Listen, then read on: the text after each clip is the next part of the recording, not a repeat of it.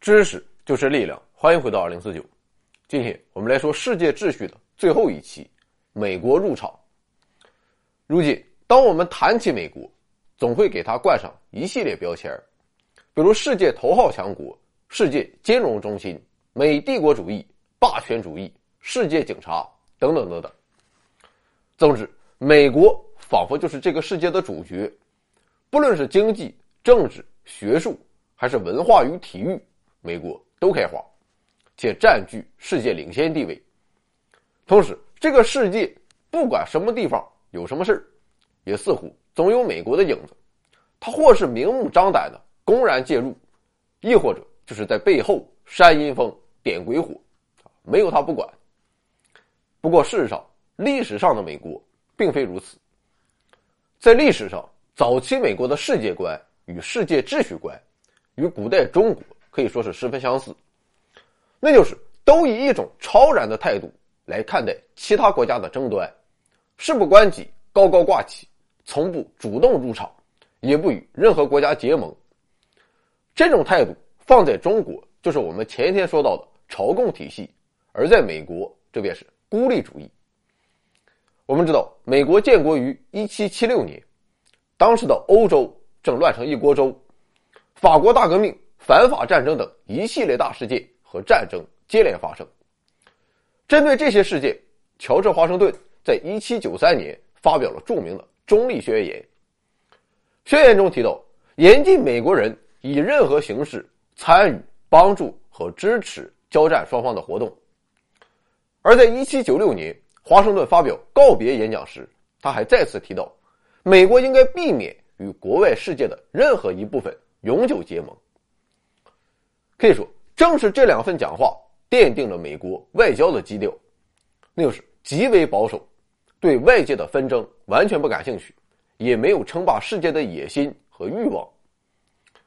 而这种观念，在第五任美国总统詹姆斯·门罗执政时期，更是发展到了登峰造极的程度，由此形成了著名的门罗主义。简单来看，门罗主义主要有三方面的内容，首先。保证美国不干涉欧洲事务，其次要求欧洲不干涉美洲独立国家事务，第三要求欧洲不在西半球，也就是整个美洲殖民。也就是说，美洲是我美国的美洲，与你欧洲人没有任何关系。我不去干涉你欧洲，你欧洲也别来多管闲事。而且，美国方面也确实落实的非常好。管你欧洲洪水滔天，美国自顾自发展着。所以在推倒拿破仑之后，美国也没有参加维也纳会议。美国的这种孤立状态一直持续了一百二十多年，直到一八九八年，在这一年，美西战争爆发，老朽的西班牙岂是美国的对手？美国不仅把西班牙殖民势力彻底赶出了美洲，还接受了西班牙在亚洲的殖民地菲律宾。也正是从此时开始，美国开始以菲律宾为跳板，跨过太平洋，试探着参与列强间的竞争。而美国参与竞争的第一个战场就是中国。一九零零年，美国参与到了八国联军侵华的行动之中，并在辛丑条约中抢夺到了巨大利益。当然了，此时的美国还没有什么经验，来中国也完全是跟着欧洲那群流氓大哥混。不过，仅仅四年之后，美国的实力就展现了出来。一九零四年，日俄战争爆发，在我国东北地区是打得热火朝天。于是，美国以保护各国在华利益为由，插手调停两国战争，手段比较粗暴，就是让自己的庞大舰队绕着日本本岛转了一圈，这就不能算是调停了，简直就是赤裸裸的挑衅。但令人没想到的是，在美国的巨大威慑之下，日俄这两个货色居然接受了调停。也正是因为这件事，时任美国总统西奥多·罗斯福还获得了1906年的诺贝尔和平奖。美国以铁血手段介入日俄战争，标志着美国第一次走到了世界竞争的最中央。现在想象一下，如果西奥多·罗斯福的理念可以被贯彻下去。或许在一战前夕，世界秩序就不至于崩溃，人类也不用遭受两次巨大的浩劫。不过，历史不容假设，在西奥多·罗斯福卸任之后，美国又迅速转回孤立主义，甚至在一战开始的时候，美国也保持着袖手旁观的态度，直到战争打到第三年，战局已经明朗之时，美国才入场参战，也就是去捡漏。而到了二战开打之时，美国国内还是充斥着孤立主义，各个民间团体和政治团体一致拒绝参战。一九三七年七月七日，卢沟桥事变爆发，日本开始大规模入侵中国。时任美国总统富兰克林·罗斯福表达了对日本侵略行为的愤慨，并发表了著名的隔离演说，公开指责日本的侵略行为，号召所有爱好和平的国家团结起来。但没想到，就是这样一场如今看起来主旋律的演讲，在美国国内却引起了轩然大波。美国人纷纷指责罗斯福会把美国带入战争的深渊。不过，作为西奥多·罗斯福的堂弟，富兰克林·罗斯福同样具有着铁血般的品质。